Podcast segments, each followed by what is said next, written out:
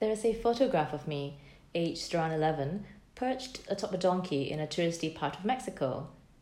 There was a bright, colorful poncho draped around my shoulders and a sombrero slumped, too large, on my head.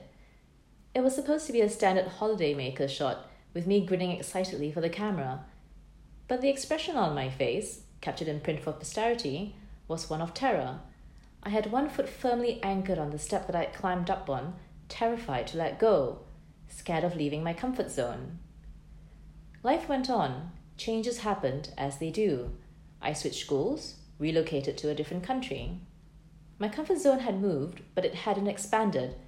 It followed me around like a large hula hoop that kept me limited within little circles of familiarity. I don't recall how this started, but six years ago, I decided to try four new things every month. I didn't have to like them, I just had to show up.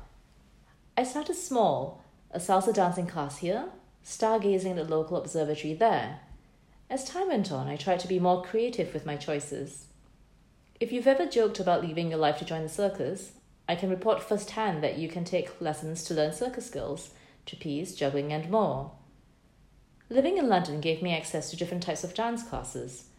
I wielded an Italian longsword, flew a kite, baked bread. I ran a race for life, and while I've never been on a donkey again, I did go horse riding. It was unsurprisingly scary for me, but the panic wasn't pervasive. Instead, I felt a rush. Although I was scared at not being in control of the situation, that was blended with different feelings the exhilaration of trying something new, an acceptance of the unknown, and the pure joy of just how fun horse riding was.